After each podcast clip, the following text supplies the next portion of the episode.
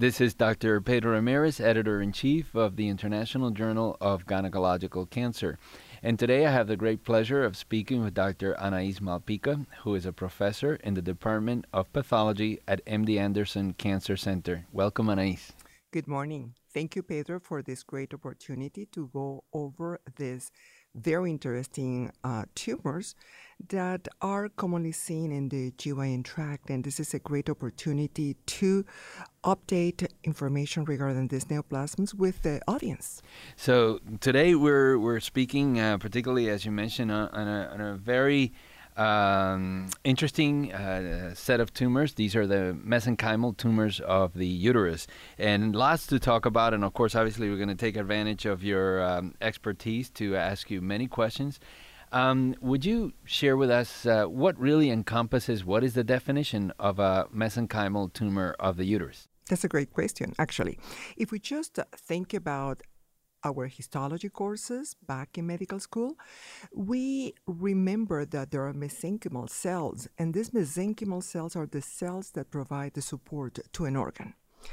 In the uterus, the most common mesenchymal neoplasms are those that show smooth muscle differentiation, followed by those with endometrial stromal differentiation.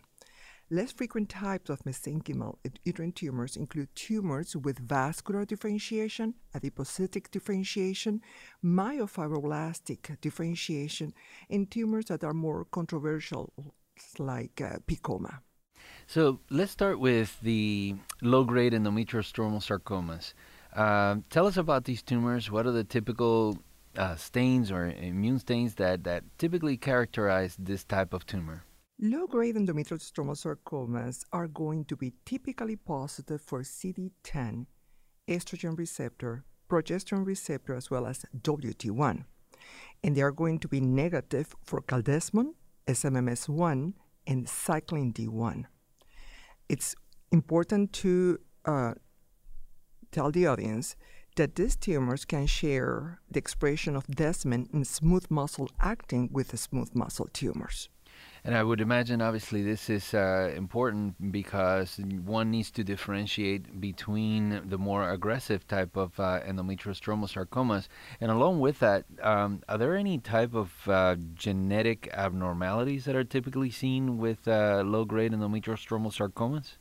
Yes. Actually, this is one of the greatest pieces of information that we have acquired in the recent years. Low-grade endometrial stromal sarcoma is going to show a genetic abnormality that is pretty much seen in almost half of the cases, which is the fusion gene called JAZF1SUZ12, and the acronym is JJAZ1.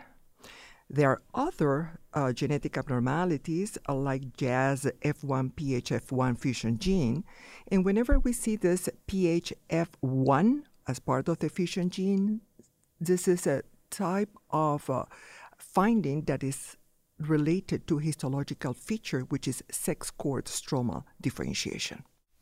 So, Anaïs, in the setting of the diagnosis of low-grade endometrial stromal sarcoma, how frequent are pathologists going through the range of the stains that you mentioned, or the range of assessing these genetic abnormalities? Is this something done that is now routine, or this is only done in specific circumstances? The histological features of a low-grade endometrial stromal sarcoma are quite characteristics. So we are looking for a proliferation of uniform cells with oval or rounded nuclei, that these cells are essentially mimicking the cells in the stroma of the proliferative endometrium. That cellular component is going to be associated with a discrete proliferation of vessels that are going to be delicate vessels. And we see an infiltration of the myometrium that is called jigsaw puzzle. This type of pattern is very classic, and pathologists feel pretty comfortable with it. In difficult cases, we will use immunomarkers, but as a rule, if the disease is presenting as advanced stage, we are going to order PR, immunostain. We want to assess the progesterone receptor status, because that's information that you might use for therapeutic considerations. Okay, and now, we often as clinicians obviously ask the pathologists, how should we discuss the prognosis of this tumor with the patient, and have we learned anything new regarding prognosis? And, as I recall, generally in our practice, we've been taught that low-grade endometrial stromal sarcomas generally are fairly benign type of tumors, if one could use that word. What's the latest on prognosis of low-grade endometrial stromal sarcomas as it pertains to early stage versus advanced stage disease? Still, the stage of disease is what is going to determine the prognosis. So for FH stage 1 disease, we have a survival rate of 92% with a recurrence rate of 36%. That recurrence rate is going to increase to 76%. In cases of FH stages 2 to 4, and the survival rate is going to drop to 66% in this group of cases. Yeah, so still a concern, particularly for advanced stage disease. And often one of the other questions that seems to come up frequently with low-grade endometrial stromal sarcoma is how frequently do we see lymph node metastases in these types of tumors?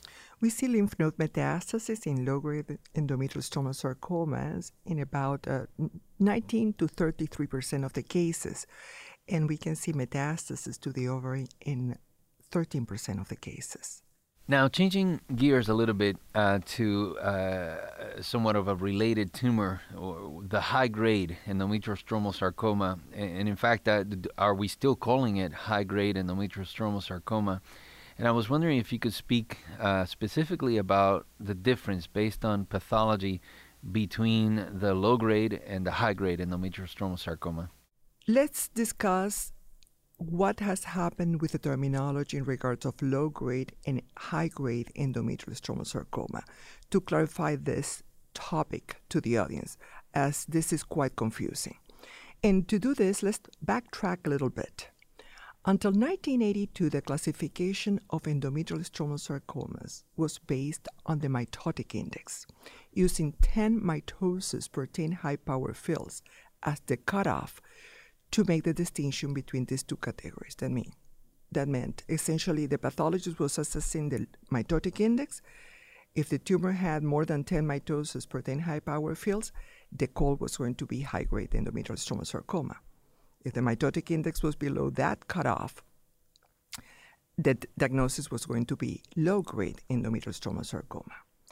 In 1982, Harry Evans, who is one of our pathologists here at MD Anderson, published a seminal paper in Cancer where this endometrial stromal sarcoma paradigm was changed. Essentially, the mitotic index was not used to designate a tumor as high-grade or low-grade. He made an emphasis that in order to make the diagnosis of endometrial stromal sarcoma, we had to see the features that I already described: a uniform population of neoplastic cells with a scanty cytoplasm, oval or rounded nuclei, and a distinct vasculature pattern of delicate blood vessels.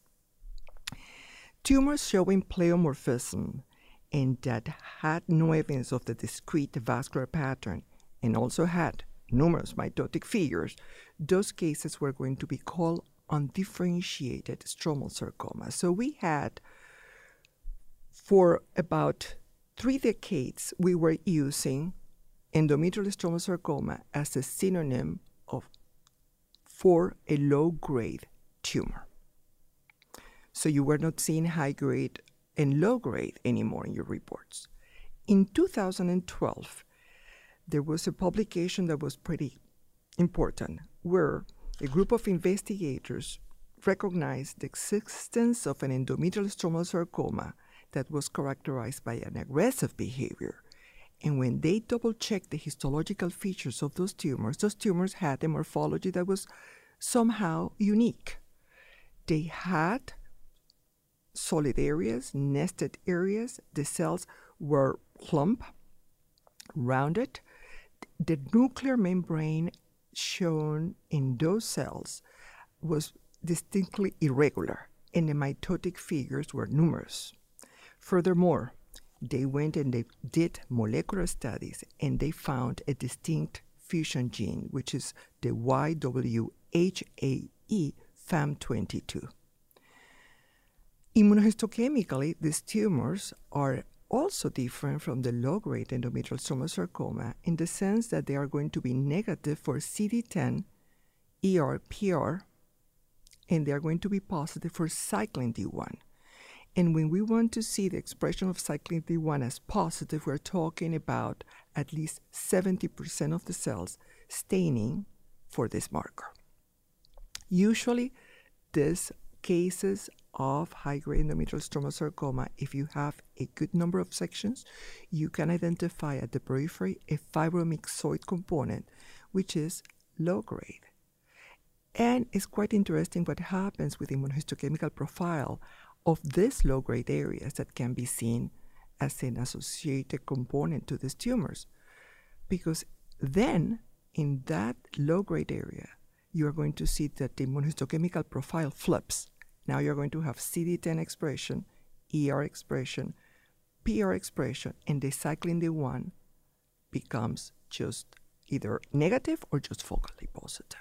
And then now the high-grade endometrial stromal sarcoma definition, is that a definition that is still frequently used in pathology reports, or are we to expect more frequently those tumors to be classified as undifferentiated sarcomas? No, it's a distinct histotype.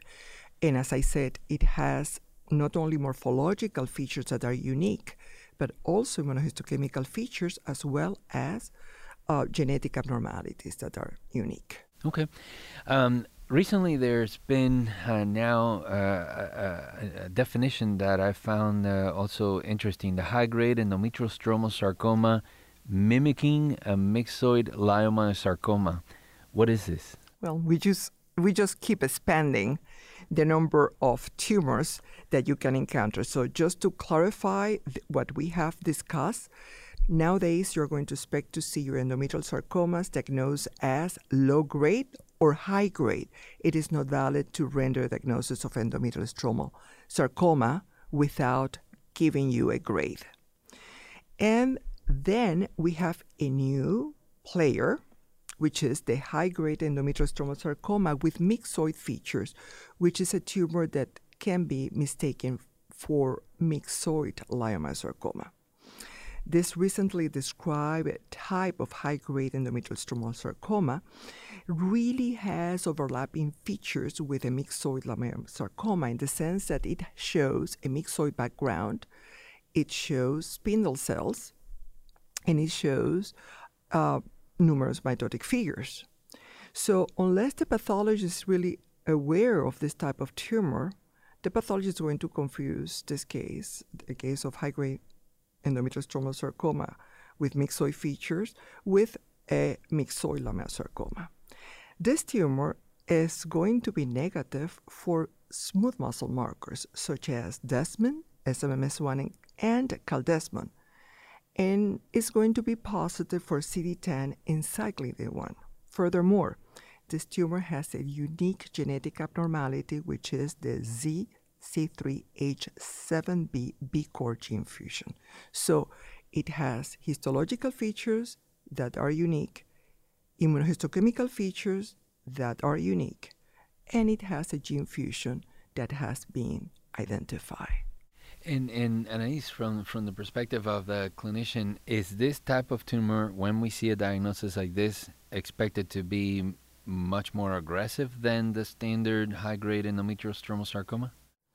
It falls into the category of high-grade endometrial stromal sarcoma, and the experience is quite limited in order to assess if it is more aggressive than conventional high-grade endometrial stromal sarcoma, if it's more aggressive than a myxoid leiomyosarcoma. It's just a recently described entity, and we need to study it more diligently. Okay, so now talking about the variants of leiomyomas, and I know certainly, obviously, this can be a broad topic, but can you tell us about what are the differences between atypical leiomyoma and a leiomyoma with bizarre nuclei? Atypical leiomyomas are essentially the same that leiomyomas with bizarre nuclei. These are tumors composed of spindle cells, and they're going to scare the pathologists because they show a very significant degree of nuclear tibia. The nuclear features are quite disturbing. Nuclei are going to be enlarged, pleomorphic. They can be, the cells can show irregular chromatin, intranuclear inclusions. The cells can be multinucleated, and you have an abundance of karyorectic nuclei. And that really confuses the pathologist because these karyorectic nuclei can be mistaken for mitotic figures. When we are assessing these tumors, we have to be extremely careful because we are trying to identify an accurate mitotic index. And as I said already, the karyorectic nuclei can interfere with that assessment. So these are the cases that are going to consume a good amount of time because the pathologist is like diligently assessing the mitotic index, is trying to avoid those karyorectic nuclei. And also the pathologist is trying to ensure that the microscopic sections received are adequate in order to render an accurate diagnosis, as there are cases of leiomyosarcoma that can mimic this type of tumor. So essentially the pathologist knows that has a problem because we have to deal with marked tibia. Now, these cases do not show coagulative tumor cell necrosis, so the most important feature now to analyze is the mitotic index. Usually these tumors are going to show a low mitotic index. I mean 3, 4 mitotic figures pertain high power fields. Sometimes the mitotic index goes up to 8 mitoses pertain high power fields.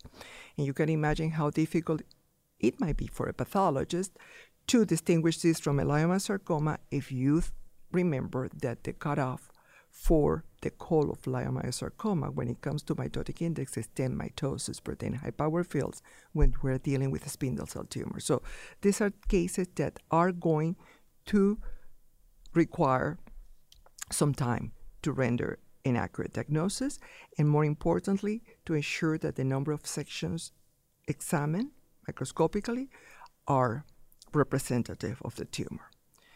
If we have a solid diagnosis of a typical leiomyoma or a leiomyoma with bizarre nuclei, the clinician has to be aware that these tumors can come back. In a less than 2% of the cases, we can see intra-abdominal recurrences, and essentially the risk for distant metastasis is negligible. And Anaïs, when they come back, do they tend to come back as a leiomyosarcoma? No, they look identical to what they look. But again, it's very important to ensure that the sampling is adequate and that the person has spent the time looking for this mitosis and not counting karyorectic nuclei as mitotic figures. Okay. Now, there's a term that I had not heard before. Also, again, to your point of expanding additional terminology, apoplectic leiomyoma, and also a fumarase deficient leiomyoma. Definitely new terms for us. What are these? Let's start with apoplectic leiomayomas. And it's kind of interesting how terms come and go. And apoplectic leiomyoma is one of those terms. Back in the 80s, that term was used, and it disappeared. For many years, people were essentially ignoring the apoplectic leiomyomas. These are leiomayomas that are going to show multiple foci of hemorrhage and necrosis. And they tend to have these very discrete areas of hypercellularity around the areas of hemorrhage and necrosis. Within those hypercellular areas, the cells can change from being spindle to epithelioid. They change the morphology.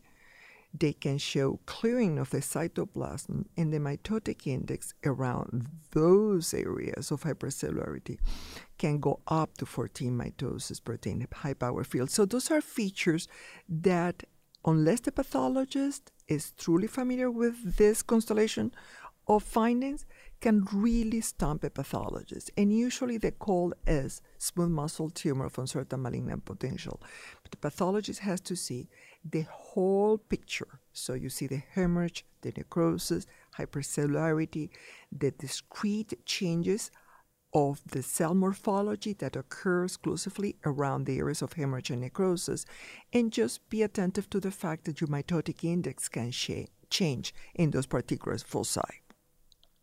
These tumors are going to be seen in patients who are pregnant, patients who have history of hormonal exposure, or patients who have been receiving gonadotropin-releasing hormone agonists. So if the pathologist is informed of this clinical history, the person will remember the constellation of features associated with an apoplectic leiomyoma and will not render the diagnosis of stump.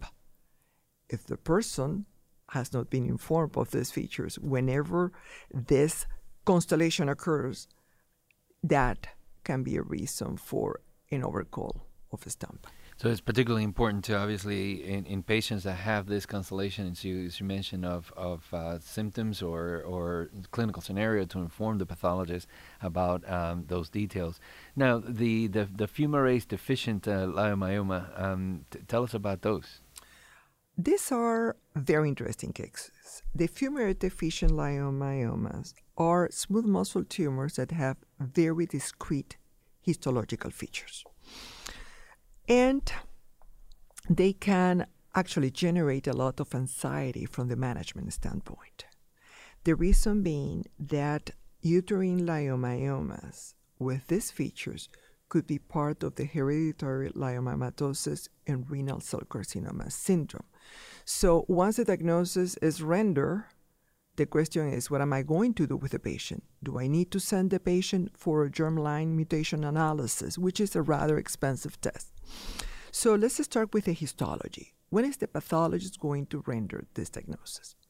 The pathologist is going to render the diagnosis of fumarate deficient leiomyoma whenever the pathologist examines a leiomyoma and starts to see the following features.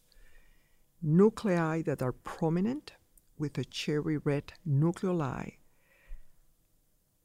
These cherry red nucleoli are showing perinucleolar halos, and you see a eosinophilic inclusion at the cytoplasm. In addition to that, the blood vessels become kind of medium-sized and open, resembling what we call the staghorn pattern. So you see changes in the nuclear compartment, you see changes in the cytoplasm, and you see these vessels. Seeing this, if the pathologist has an immunostain called FH, fumarate hydrotase, that test can be performed. And the results can be positive or negative. And ideally, if we had the ability to have this non-commercial, to have access to this non-commercially available marker called 2SC, we can complete the analysis. 2SC is a marker that is going to be expressed in cases where indeed there is a fumarate deficiency, because the FH by itself, the immunostain available, is not 100% reliable. So the ultimate immunostain will be 2SC. However, 2SC is not commercially available. So usually what is going to happen is the pathologist is going to render the diagnosis based on the histological features, and then the pathologist might or might not perform FH, and is going to put that result in a comment. And then the report comes to you, and your question is, what am I going to do next? And then that was going to be my next question. Do we have enough history on these tumors, both the apoplectic leiomyoma and the fumarate deficient leiomyoma, to provide information to the patients as to what's going to be your prognosis? For the apoplectic leiomyoma, this is a benign entity. We know that the issue becomes a problem when there is an overcall off stump, because now the patient has to be followed. Regarding the fumarate-deficient leiomyoma, things get a little trickier here, because we are going to need to do an examination of the patient's skin, looking for subcutaneous leiomyomas, and we're going to need to collect clinical history in regards to family history of renal cell carcinomas or multiple smooth muscle tumors, essentially leiomyomas in a young patient in the family. That's going to dictate if the patient goes for germline mutation analysis or not. It's important to mention that most of these cases are going to be sporadic in nature. So what we find is a somatic mutation, not a germline mutation, but that there is a small risk of having a germline mutation, which will put the patient at risk of being part of this hereditary leiomyomatosis and renal cell carcinoma syndrome, which, by the way, the renal cell carcinoma cases are known for being aggressive, seen in patients in their 30s, in patients who present with advanced stage disease and essentially a poor prognosis. So it's that risk. So it will be critical to get a good physical examination to rule out cutaneous or subcutaneous leiomyomas and check the clinical history, looking for leiomyomas in young members of the family and in history of renal cell carcinoma. In those cases, absolutely, the patient should undergo germline test. Okay. So the next tumor that I was interested in hearing your thoughts about is the PCOMA. What are these tumors? And tell us about their history. PCOMAs in the uterus are controversial entities. Let me tell you why. By definition, a PCOMA is a tumor, a mesenchymal tumor, that is going to demonstrate smooth muscle as well as melanocytic differentiation. So you have smooth muscle markers being expressed as well as melanocytic markers being expressed. Many investigators, including one of our most outstanding pathologists at MD Anderson, Dr. Silva, had problems with the definition of PCOMA because he said, well, you know, smooth muscle tumors in the uterus, in the very moment that they acquire an epithelioid morphology and they show clear cell features, they can express HMB45, which is a melanocytic marker. Other investigators had shown that about 36% of leiomyosarcomas can express melanocytic markers. So my take on PCOMA is as follows. It's true that these tumors express smooth muscle markers and melanocytic markers, but I'm also looking for certain characteristics from the histological standpoint to really make this diagnosis. So I'm looking for a nested pattern for a vascular component in addition to those epithelioid cells with a clear or eosinophilic cytoplasm. So it's not only the expression of the melanocytic markers in conjunction with the smooth muscle markers. Of note, there is a type of PCOMA which has been designated as TF3 rearranged, which fails to express some markers that we classically will expect to find, which are the smooth muscle markers, okay? So PCOMAs can be associated with picomatosis. That means the growth of similar cells in other areas of the peritoneum or of the GYN tract. And in that particular scenario, I will be concerned about tuberous sclerosis. Otherwise, the risk of having an association with tuberous sclerosis is kind of low. It will be less than 10% of the PCOMAs arising in the uterus will be associated with tuberous sclerosis. So that's another important piece of information for you on the clinical side, you know, how concerned you will be to rule out tuberous sclerosis in a patient that has received the diagnosis of a PCOMA. And then going back to the question on prognosis, again, how do we discuss the prognosis with the patient? What do we tell the patient regarding their likelihood of progression, recurrence? The pathologist is going to use certain histological features in order to make the diagnosis of a malignant PCOM. And essentially, we're looking for two or more of what has been designated as worrisome features. And the worrisome features will be a size that is greater than 5 centimeters, an infiltrative pattern, necrosis, vascular invasion, and mitotic index of at least 1 mitosis per 50 high-power fields. Pay attention to the fact that I'm using 50 rather than 10 high-power fields, and high nuclear features.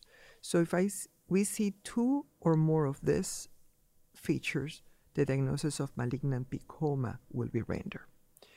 What is interesting with malignant PCOMAs is that if you have disseminated disease, these patients can be treated with mTOR inhibitors. So this is targeted therapy that is available for patients who present with recurrences of malignant PCOMAs or who present with advanced disease. TFE3 rearranged malignant PCOMAs will not benefit from this treatment. So that's something that we on the pathology side have to do this test once the diagnosis of malignant PCOMA or recurrent malignant PCOMA is made. In that way, you can consider this therapeutic approach or not based on the molecular findings. All right. Well, thank you so much, Anaïs. It's been absolutely a pleasure speaking with you. Would you like to make any additional closing summaries? Well, just to recap this 20 minutes, you will expect to get a diagnosis of endometrial stromal sarcoma with a grade, low or high grade.